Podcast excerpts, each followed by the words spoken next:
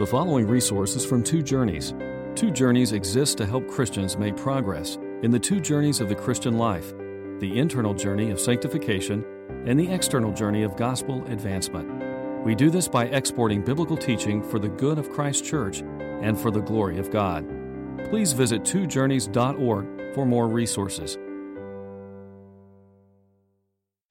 Love so amazing, so divine, demands my soul, my life, my all. I was trying to think about that demand. I have found it as I go on in my Christian life to be the most difficult demand of the Christian life. Every single day, I feel the weight of the passage that I'm going to preach today. Every day. So I was trying to picture in my mind what it is that Jesus is calling us to. And I began thinking about those fish. I didn't know that much about them, but you know, the fish that swim upstream all the time, because that's what it feels like to me and I came across the Alaska king salmon. And the more I learned about their journey, the more incredible it seemed to me. These are fish that are spawned in some stream in Alaska somewhere, some little tributary. And they eventually make their way down that river and out into the Bering Sea and into the Pacific Ocean. And they swim 2,000 miles. Their, their, their bodies change a little bit so they're able to exist in salt water. And they just live there until they come to maturity. And the time comes, how they know it, I don't know, but the time comes for them to go back home. And so they begin the most arduous, most incredible natural journey I've ever heard of. Some of those salmon swim 2,400 miles upstream the entire way. There's a picture on the cover of your bulletin of one of them leaping a falls, giving everything they they have. And amazingly, and, and we don't really know how, they make their way not back to the original river, not even back to the original tributary, but the little creek where they were originally born. And there they spawn, and a week later they die. The journey upstream takes 90% of their fat and 50% of their protein from their body. They have nothing left to give by the time that they're done. That's the picture that I have in my mind of our text today. That's an astonishing natural journey, isn't it? It's a natural journey. All of these king salmon make the journey. But Jesus in this text is calling on us to make a supernatural journey. It's one that we cannot make by our own strength and power. Not by willpower, not by the power of our mind, not by the power of our might or our own strength or determination. We cannot live this Christian life. It is a supernatural life that Jesus is calling us to. And why is this? Because here in this text, he's calling on us to deny ourselves and to take up our cross and to follow him. And each human being on the face of the earth, doesn't matter what nation or tribe or language or people they're born, every single human being is born with a fanatical commitment to themselves. Fanatical. It is the central idolatry of the human race. We will do almost anything to please ourselves. Only good parenting teaches an infant slowly to behave better in public and get along with six billion other people who have the same goal to please themselves. And so that kind of parenting goes on all over the world, and somehow we manage to coexist. But there it is the flow, the natural flow of human personality in this matter is an even greater force than the whitewater of that, those Alaskan rivers that those salmon are swimming against. It's a constant drive. It is purely natural for every descendant of Adam and Eve to be fanatically devoted to self, to pursue selfish interest in every conversation, in every food we choose, in every left and right turn we make in the automobile, every website we visit, every movie we watch, the ambitions for our career, the way that we interact with people, it's there all the time, at every moment. Now, here in this text, Jesus is calling on you and me to behave supernaturally, to deny ourselves, to swim upstream against your desire to save yourself and coddle yourself and prefer yourself and love yourself and cherish yourself and feed yourself and nourish yourself every single moment of your life. He's calling on you to deny that. and to follow him. And this, and I say to you, only this kind of life is the life that leads to heaven. Be not deceived. This is the life that leads to heaven, and no other. And so Jesus is calling on us to live the kind of life he lived. A life of self-denial, a life that led him to leave his father's throne, to take on a human body, to take on the very nature of a servant being made in human likeness, and to deny himself even to the point of death, even death on a cross. That's the life Jesus lived. It is absolutely astonishing to me how much Christ gave for us. I picture him on the cross. I picture him, his blood flowing out of his body. I picture him fulfilling final prophecies, the last few that had to get done. Taking that wine vinegar and, and dealing with, with people as his blood is flowing out. I picture that in my mind. And as they taking, they're taking his garments and gambling for them in order to fulfill prophecy so that he might be identified as the, as the Savior, fulfillment of prophecy. And then he breathes out his last and he says, It is finished. There is nothing left to give. Do you see it? He gave absolutely everything for us. And he did that in order to give absolutely everything to us. That we might be completely forgiven of all of our sins. That we might find in God not a wrath filled righteous judge who would righteously send us to hell for what we've done but rather a loving Father, that we would be adopted into His family. That's what Jesus came to buy for us, that we might receive the indwelling Holy Spirit, adopted into the family of God, given a, a worthwhile life of service to Him. Brothers and sisters in Christ. And then, it really gets good. Then we are transformed. We lose our sin nature. And made like Him, like Him we rise, we receive resurrection bodies, and we live in those bodies forever and ever, free forever from all death and mourning and crying and pain. This is what He came to give. He gave everything for us, to give everything to us. But now in this text, He demands everything from us. Every moment of your life. Every moment of my life. This is what He demands. And anything less than this is less than what he demands. He uses stark language in other places. If you don't hate your mother and father and your wife and your children and even your own life, you cannot be my disciple.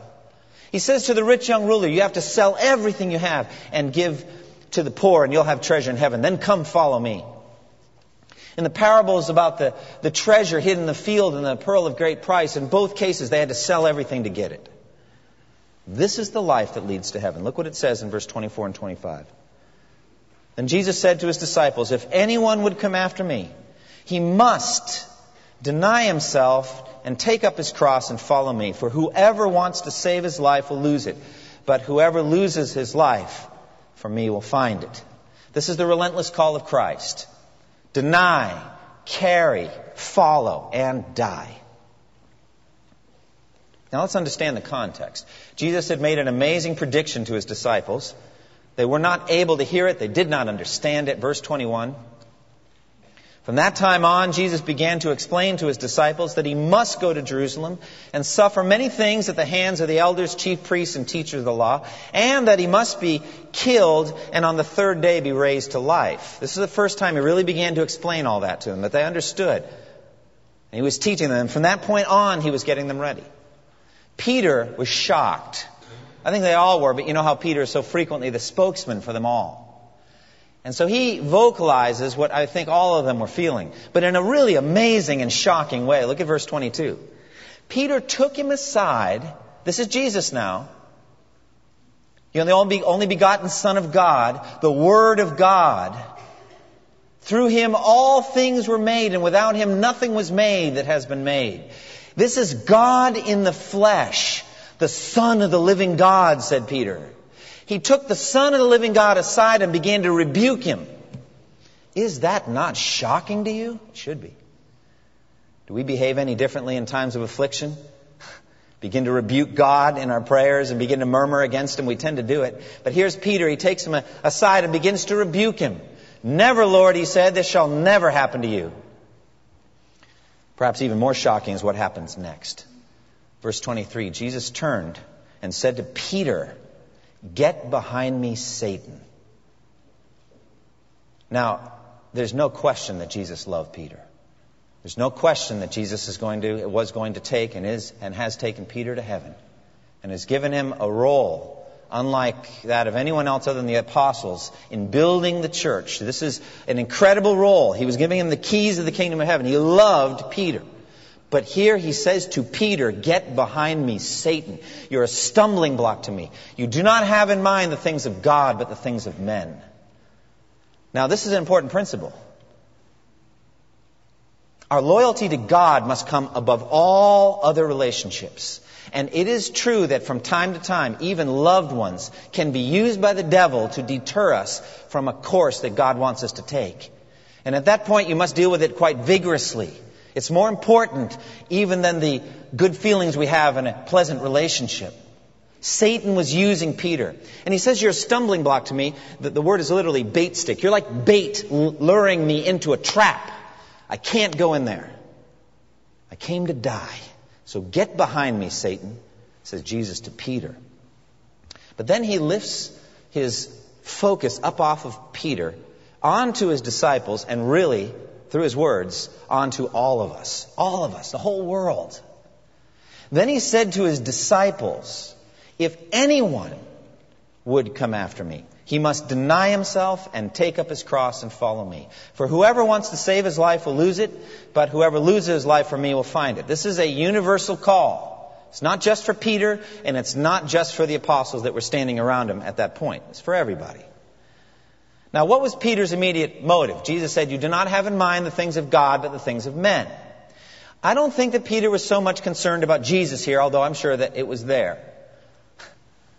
But I think he was concerned about his own selfish interests. Peter's own future was wrapped up in Jesus. Jesus had just conferred on him the keys of the kingdom, whatever that meant. And the keys of a kingdom aren't worth much if the king is dead. Because usually they gather up all of his right hand men and they, and they arrest them too and put them to death. And so if Jesus is going to be arrested and killed, the future is bleak for Peter too. What good would it be to be the, uh, the keeper, keeper of the keys of a kingdom in which the king is killed? So Peter, I think, is motivated at this moment by selfish interest. He wants to save his own life. He wants to save his life physically, and he wants to make it as rich and powerful and pleasurable as possible. That is natural. Now, Satan, his motive is selfish. He wants to gain everything for himself. Men's motive is the same thing. We want to gain everything for ourselves. God's motive, the things of God, is to put His glory and His kingdom above every other concern. And that's what Jesus meant when He said, You do not have in mind the things of God, but the things of men. Now, an aside that's encouraging is that in the end, Peter learned how to do this. In the end, he learned how to deny himself. Now, he had a tough journey to travel. And the difficulty of that journey is what's in my heart as I preach this message today. It's a difficult journey to learn how to deny yourself and take up your cross and follow. Peter hadn't learned it by the time Jesus died. And that's why he denied knowing Jesus three times that night. He wanted to save his own life. He wasn't ready yet. But afterward, church tradition tells us that he willingly was crucified upside down in fulfillment of the prophecy made in John 21 that he would, by his death, glorify God. So in the end, Peter learned, and we can learn too by God's grace, how to deny ourselves and take up our cross and follow. But Peter didn't know at this point. Now, what is this call? Let's understand it. First of all, deny yourself. Deny yourself. Say no to what you think are your immediate best interests. What it is you want for yourself as you think it's best. What your flesh is demanding. Turn away from you. Secondly, take up your cross. Willingly stoop and pick up a heavy article of death and carry it the rest of your life. Now, in the minds of the disciples, this wasn't merely theoretical. It wasn't a symbol at that point. It was a physical thing, a piece of wood, on which people died. They were executed. It is estimated that in the life of Jesus, 30,000 people were crucified in Palestine. Think about that. So when Jesus said, take up your cross, they were picturing some of those condemned prisoners who they had seen dying along the roads. Well, that's shocking enough. But to picture Jesus up on a cross is shocking, but to be told you have to deny yourself and take up your cross, very, very difficult. Now, this must be a metaphor because we're told to do it daily. You take up a physical cross and you go out to its logical end. This is your last day on earth, probably. Physically, you're going to die. It's, a, it's an article of execution. So this is something that clearly is a metaphor for something. But it's not to be minimized. It's not merely some distressing burden in your life, like a physical problem, like cancer or chronic illness, difficult relationship, difficult marriage, difficult parenting situation, financial difficulties. People speak of these things as my cross to bear. That's not what he's talking about here. No, it's much deeper than that. It's much stronger than that. It has to do with the self, the very self, the flesh. George Mueller was a man used mightily by God to care for over his lifetime the needs of the daily needs of 10,000 orphans. 10,000 orphans is incredible to me. And he was asked the secret of his success in ministry. And he made this statement There was a day when I died, utterly died, to George Mueller. His opinions, preferences, tastes, and will. Died to the world, its approval or censure. Died to the approval or blame even of my brethren and friends. And since then, I have studied only to show myself approved unto God. Now, I've thought much about that statement. The- theologically, what he says is true. If you're a Christian, there was a day you died by faith in Christ. You've been united with Christ in his death. Galatians 2:20, I have been crucified with Christ, and I no longer live. The life I now live in the body, I live by faith in the Son of God. It's a whole different thing. I died that day. But I, I also think that it's, it's somewhat of an inadequate statement in terms of what I'm talking about today. There isn't a day I died. This call stands over me every single day. Every Sunday, every Monday, every Tuesday, every single day, I must die to myself. And that is the only secret of success in the Christian life. That's what George Mueller says. That's what it means to take up your cross. And then it says, follow Christ. Follow him wherever he goes. Follow in his footsteps. Follow his daily life of consecration to the Heavenly Father. He is leading to Calvary. That's where he's going. He's going to the cross. He's going to death. But he's not going to stop there. He's going beyond it to the resurrection and to eternal life beyond. That's where he's leading. So follow me and I'll take you to heaven. So stop finding your life. Stop finding it in earthly achievements and possessions and experiences. Stop finding it there. Lose your life here in this world and find it eternally. That's the call. And it's for every disciple, not just the apostles, and it's every day of your life. He says in another place, in Luke 9:23, then he said to them all, if anyone would come after me, he must deny himself and take up his cross daily and follow me. So what is the cost? Well, picture the king salmon. How would you like to be a king salmon? How'd you like to jump a few waterfalls today? Isn't that what it feels like? Doesn't it feel like that? Swimming against the stream of what you want at every moment. Take those cute little babies home from the hospital. Oh, they're so sweet. My wife loves that newborn stage. She loves the, the fragrance of a new baby. And you hold them in your arms, and they're so sweet, and they look so angelic. But at the heart of that person is what I've already said a fanatical commitment to self. Oh, it's true, isn't it, moms? You know what I'm talking about. A fanatical commitment to self. Three in the morning, they don't care about you at all. As I've mentioned before, they're not asking, gee, you know, mom's had a hard day. I'm going to let her sleep a few more hours till six.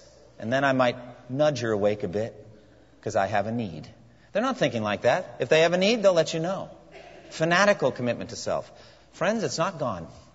It's not gone, is it? It's still in there. It's still there. And that's what he's calling on you to stop asking, What's in it for me? What's in it for me? This is an issue of sin. And it's not genocide or rape or grand theft auto or premeditated murder where we could kind of dispense with it and say, I'd never do that. No, this is the sin of selfishness. It's the sin of selfishness. And that, I believe, is the root of it all. It's the root of it all. Richard Baxter, in his uh, counseling work, The Christian Directory, said this Selfishness is the radical, that is the root positive sin of the soul, comprehending in seed form and as a primary cause all other sins. End quote. That's quite a statement. Selfishness is the cause of all wars, all marital squabbles, all lawsuits, all luxury, all poverty, all addictions, all parenting struggles, all church splits, all vaunting ambition. Basically, any and every trouble between human beings comes from selfishness. Now, consider positively how sweet life would be if there were no selfishness on earth. You almost can't picture it. How sweet your family life would be if none of the members ever thought about their own needs, but only what was beneficial for others. How sweet would life be, free from selfishness? Let me tell you something. You're a Christian. We are going there someday. We're going to that world where we will be free from this affliction, free from it forever. We will be lost in wonder and praise toward the only one who deserves that kind of devotion. It's not ourselves, it's God. We'll be free from idolatry, the idolatry of self. That's where we're heading. Now, where did it come from? Now, that is a question. What happened inside the mind of Satan that first turned him away from worshiping and honoring God? Get an indication in Isaiah 14, prophetically speaking, I think, to Satan. You said in your heart, listen to these five I wills. I will ascend to heaven. I will raise my throne above the stars of God. I will sit enthroned on the Mount of Assembly, on the utmost heights of the sacred mountain. I will ascend to the tops of the clouds. I will make myself like the Most High. This created being, made by Jesus himself, has the audacity in the desert to say to Jesus, Fall down at my feet and worship me. That's incredible. That's what he's like. Vaunting, soaring ambition. And so we followed suit. We kind of joined in with him in the Garden of Eden. We joined Satan's rebellion in our devotion to selfishness. That's where it came from. And it's everywhere. Satan has woven selfishness into all the worldly appeals with which he destroys human souls. I was looking at a secular magazine uh, recently, relatively tame, you know, uh, Better Homes and Gardens, I think it was. I'm not speaking against Better Homes and Gardens now. I'm just talking about an ad I saw there. It was for a Cadillac SUV, and the caption was, Seats seven comfortably, one ideally. Ouch. I mean, it, they're just openly adver- advertising selfishness these days. So I was intrigued. So I started flipping through and I started seeing some more. There was an ad there for a diamond anniversary ring that a husband, I guess named Michael, could buy for his wife. There were two rings pictured, one above, one below. One was a quarter carat and the other one a half carat or maybe half carat and a full carat, if you can afford that. And the one under, let's say, the half carat said, Oh, Michael, you shouldn't have. The full carat just said, Oh, Michael. Okay? Half carat wasn't enough. Another ad mentioned a vacation retreat giving you the luxury you deserve. Now ponder that one, friends. Ponder it theologically. What luxury do we deserve? That word deserve has become very powerful for me in my Christian life. Like a godly pastor would answer, How are you doing? Better than I deserve. Didn't matter what was going on. Better than I deserve. What luxury do we deserve? Another ad spoke of a spa where you could shamelessly pamper yourself. Shamelessly pamper yourself. Well, there are some people that can do that. We are surrounded daily in this world by people who are driving and pushing and striving to meet their own selfish needs. Who, if you let them go first, they'll say it's as it should be and look on you as a weak person to be dominated. But if you don't let them go first, they'll become murderous with rage that's the world we live in. But it's not just out there, friends, it's in here. The church has insufficient sanctification in this matter. We're not enough like Jesus here. That's a problem. Again, Richard Baxter said this Selfishness is the hardest sin in the world to overcome. The persons that seem to have put sin to death the best, if you do but cross them in their self-interest or opinion, or seem to slight them, or have a low esteem of them, what swellings, what heartburnings, what Bitter censurings, what proud impatience, if not schisms or separations, will result. Isn't it true? Don't you feel it inside when someone crosses you? It's still there. Still there. James said, No man can tame the tongue. It's a restless evil full of deadly poison. I say to you, no man can tame selfishness. It's beyond us to do. So all of this adds up, in my opinion, to a constant battle, and I call it the bitterest battle of your life. This one. And so Jesus gives us a paradox. The world's wisdom, as we've already noted, is grab all you can. Look out for number one. Many people live in this world like snarling junkyard dogs, ravenous, fighting over some half meaty bone. Brothers and sisters, for us, it should not be so. We shouldn't be living like that.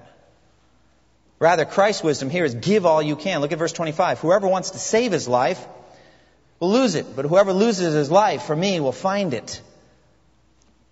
This is the life that Jesus lived. 2 Corinthians 8 9. For you know the grace of our Lord Jesus Christ, that though he was rich, yet for your sakes he became poor, so that you through his poverty might become rich.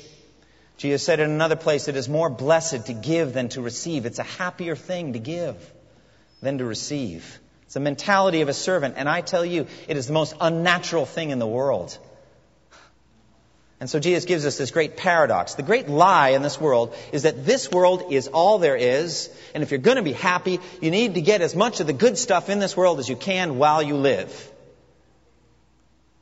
Satan pursues his own uh, selfish agenda every day. And that's what he's selling to us. And the lie is if you do it, you'll be happy. And if you're not happy, you're not doing it enough. So drink more of it, and sooner or later you'll get happy at some point. It's a lie. It's just a lie. Is Satan happy? Is he a happy being? He does what he wants every day. Pursues his own selfish agenda every day, an anti-God agenda. He is, no, Scripture says he is filled with rage because he knows his time is short. There's a figure in Daniel 11, the Antichrist figure there. He gets to rule the whole world. He gets to win every battle. He gets to have all the stuff, the gold and silver of Egypt. He gets it all. Is he happy? No. When someone crosses him, he's filled with rage and gets his army together and goes to whoop up on him. This is the kind of life, the destination of the train that most people are heading. That's where they're going. I don't want to go there. That's not a life of happiness and joy. It's a paradox. I was reading recently a Wall Street Journal article, May 2nd, 2007.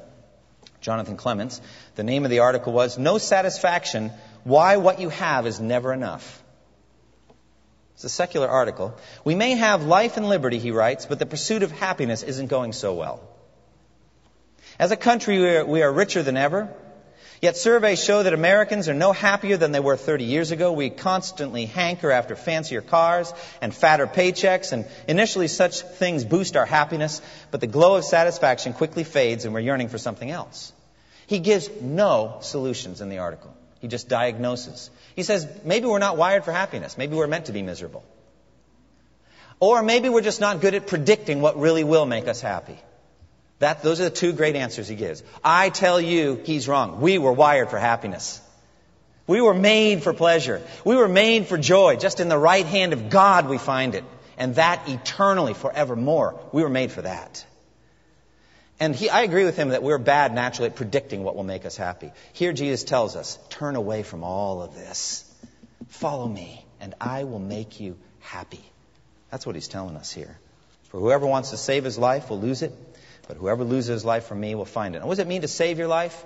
I think it means to spare it, protect it, defend it. Let it not be sacrificed in any way or harmed in any way. To vigilantly guard your life in this sort of way to be unwilling to sacrifice anything for Jesus. Romans 8:32, however, speaking of the heavenly Father said, "He who did not spare his own son, but gave him up for us all, how will he not also along with him graciously give us all things?" He didn't spare Jesus, but we spare our lives. Don't do it. Don't spare your life. Don't love your life so much as to shrink from death, in the words of the book of Revelation.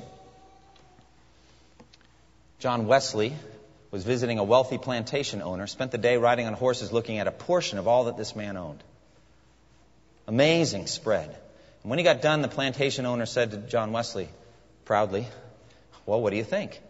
Wesley paused for a moment, looked him in the face and said, I think it's going to be hard for you to leave all this. Now, in what sense does he need to leave it? Well, I don't know. I don't know what Jesus would say. Jesus gives different counsel to different people. But maybe he meant even eternally. Jesus says, forget it. Forget it. Turn your back on it. Follow me. And you'll have treasure in heaven. What does it mean then to find your life in Christ? Well, it means to find a right relationship with God, full forgiveness of all sins a hope that the future life is going to be better than anything we can possibly imagine. Not worrying whether you get paid back here in this world. Not, not worrying whether people notice how good you are or they notice that thing you did. Doesn't matter. It's entrusted to God for a future day. And we live like that, looking ahead, looking ahead to a glorious day. The person who lives the first way, grabbing selfishly, they're going to lose it all. In death and then in the second death on Judgment Day. Oh, there's a second death. And on Judgment Day, the great reversal happens. And people who lived grabbing selfishly, they lose everything. The people who gave up everything for Christ, they get it all, and they get it eternally. Well, now we've explained the text. How do we apply it? Well, Dietrich Bonhoeffer said in his classic work, The Cost of Discipleship, when Christ calls a man, he bids him come and die. All right, come and die. In what arena? will you die? In what Colosseum, in the sands of which Colosseum, will you pour out your lifeblood? The more I started thinking about the arena, I realized it isn't one arena, it's every arena in which I face myself. I find myself. Every single one. Let's start with initial conversion. I'll never forget the wrestling within myself about going to that retreat where I eventually gave my life to Christ. Never forget it. I didn't want to go. Christians were weird. And I didn't go to any of the free Campus Crusade for Christ meetings. I sure wasn't paying 45 of my own dollars to go on some weekend retreat to spend three days with those people. But deeper than that was an, a sense that I had that everything would change if I became a Christian. Was that sense right? Oh, yes. Can I speak to you if you have not committed to Christ? Jesus is calling on you to let it all go. He's calling on you to a life perhaps of suffering of struggle, of difficulty. But He offers full forgiveness of sins. He offers eternal life in His presence. He offers sustaining grace through whatever trial He gives you. He offers His presence by His Spirit and then face to face fellowship with Him eternally. If you feel that call inside you, yield to it. Give yourself to Him. Ask Him to save you from your sins. But you know the bitterest thing of my life is that presence inside me that didn't want to go on that retreat, still there. Still there. When I yielded and went and gave my life to Christ that weekend, that was just the first step in a battle I fight even today against myself, my selfishness. Initial conversion. And then after that comes daily obedience. Oh, good, you've come to Christ. Well, we'll see you in heaven. It doesn't work like that. That's just the first day of a step of a life of the cross. Every single Sunday, I look at this cross up here. I look at it. It's a symbol of the life He's calling me to live. It enables me to get up and preach because He wants me to do this. And so every day I have to get up and obey Him. And the things He asks are difficult. He never stops being a king. He never says there's a part of your life that's yours. You do what you want there, I'll get the rest. There's nothing like that. He, he, he gives everything, but He demands everything too. There's not a moment of your day that Jesus doesn't claim, saying, Mine, it's mine. Every day. And then there's a warfare against sin. Meet your enemy. Your enemy is you. It's you. It's your own selfishness. Meet it. And every day, the Holy Spirit gets you up and puts on your spiritual armor and calls you into battle against yourself, against your selfishness. Then there's prayer. All right, the alarm rings. You hit the snooze button once. Rings again. It's time to get up. You know very well that if you don't get up and have your dedicated, focused prayer time, then you won't get another chance probably the rest of the day. Welcome to the battle. All right, so you decide to get up. You do the right thing. Kneel down, you start to pray. The needs of other people start coming in your mind. And you know what? This selfish being that we've talked about doesn't care. Doesn't care at all about their struggles. Doesn't care at all about unreached people groups. Doesn't care about the sufferings of somebody who's going through cancer or whose child is or who's going through marital struggles. Doesn't care. But the new creation self does care. And there's the battle. And so the Holy Spirit says, you need to keep praying. Your flesh doesn't want to keep praying. You want to get up. You want to move on. How about Bible reading? Maybe you're reading through the Bible in a year. It's a consistent pace, not relentless, but you know it's there. You got to read it. And uh, you know you realize later in the day, like 9:30, 10, 10:30, you haven't done your daily reading. Tomorrow you have to do a half hour, not just 15 minutes. Don't want to do that. And so you're facing a choice. Relax a little bit, take it easy, watch some TV, you know, surf the net, whatever it is you do, or read the Bible. Welcome to the struggle. Deny yourself, take up your cross and follow, or don't read the Bible that day. How about church life? Let's say you hear an announcement that uh, we're going out in the streets of Durham to invite people to go to the health fair. Now that's a Saturday. That's a plum in the week, you know. That's a Saturday. You've got plans, and they don't include doing that. And so the Lord is tugging on you to do something. And if not that ministry, some other ministry. Being a deacon, leading a woman's Bible study, being a Bible for Life teacher or a, or a host family for uh, home fellowships or being involved in the host ministry. Something. You can't serve Christ without denying yourself and taking up your cross. It's impossible. What about uh, evangelism? Okay? The Lord's been laying someone on your heart at the workplace. They're having marriage problems. You note it, mm, gets put somewhere in your brain. Don't think much about it until that person comes and sits down in your office and they want to talk. The Holy Spirit prompts you. Now's the time to speak for Christ, but you don't want to. It feels a little bit, no, it feels a lot like dying to open your mouth and say something about Jesus. You're at the fork in the road. Again, you have to deny yourself and take up your cross and follow. What about counseling? The Lord's developing a counseling ministry here. There are people here who have set themselves apart to gain biblical knowledge and all that. You cannot counsel without doing this. You can't. You'll be too wrapped up in your own thing. Say, oh, that's nothing. Wait till you hear what happened to me. That is not good counseling technique, friends. They don't want to hear what's happening to you. They're there because they need some help. You're supposed to rejoice with those who rejoice and mourn with those who mourn. You can't do that without denying yourself and taking up your cross and following. What about marriage? Now, that's one area where you just don't need to deny yourself and take up your cross. Is that true? Husbands, love your wives as Christ loved the church and gave himself up for her. Like, how much of himself did he have to give up? We've already covered that, all of it. Husbands, you cannot love your wives without denying yourself. And wives, same thing. I saw one elderly wife care for her husband for 12 years at the end of his life. He died when he was 90. He had Parkinson's disease. And she adjusted his pillows, fed him in bed, bathed him in bed, took care of all kinds of nasty things that needed to be taken care of for 12 years out of love. You can't do marriage without denying yourself and taking up your cross. What about parenting? I already talked about that first moment. It, it just gets more difficult from there. God give you grace as parents to deny yourself, not just for the middle of the night when they're sick, but when the time comes to pay for college and every moment in between.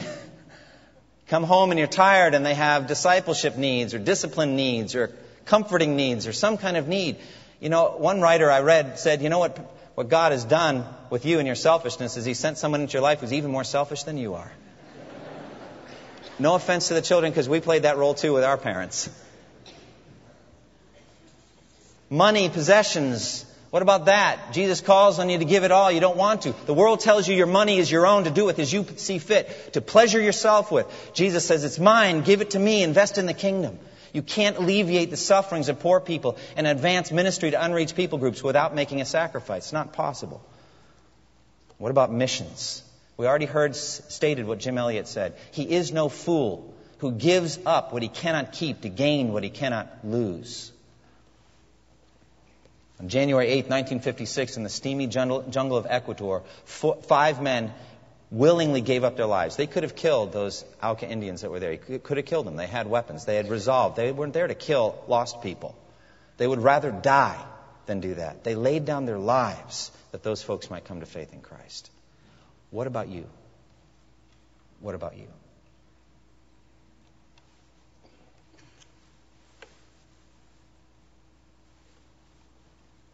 I just speak personally. This is the hardest struggle of my life. That song that, the song that Eric sang, whenever I hear it, it uh, moves me. Because it's saying what I feel. I don't want to die. I don't like it. It hurts me. And I don't want to do it. But I know I need to. I know I need to in order to make progress in those two infinite journeys. I know I need to. And I won't make a single step of progress, internally or externally, without it. What about you? We're about to come to the Lord's table. And as we do, I want you to think about the sacrifice that this represents. Think about the cross. Think about the life that Jesus has for you. And ask Him for the strength to live it. Let's pray. Thank you for listening to this resource from twojourneys.org. Feel free to use and share this content to spread the knowledge of God and build His kingdom. Only we ask that you do so for non commercial purposes and in accordance with the copyright policy found at twojourneys.org. Two Journeys exists to help Christians make progress in the two journeys of the Christian life the internal journey of sanctification and the external journey of gospel advancement. We do this by exporting biblical teaching for the good of Christ's church and for the glory of God.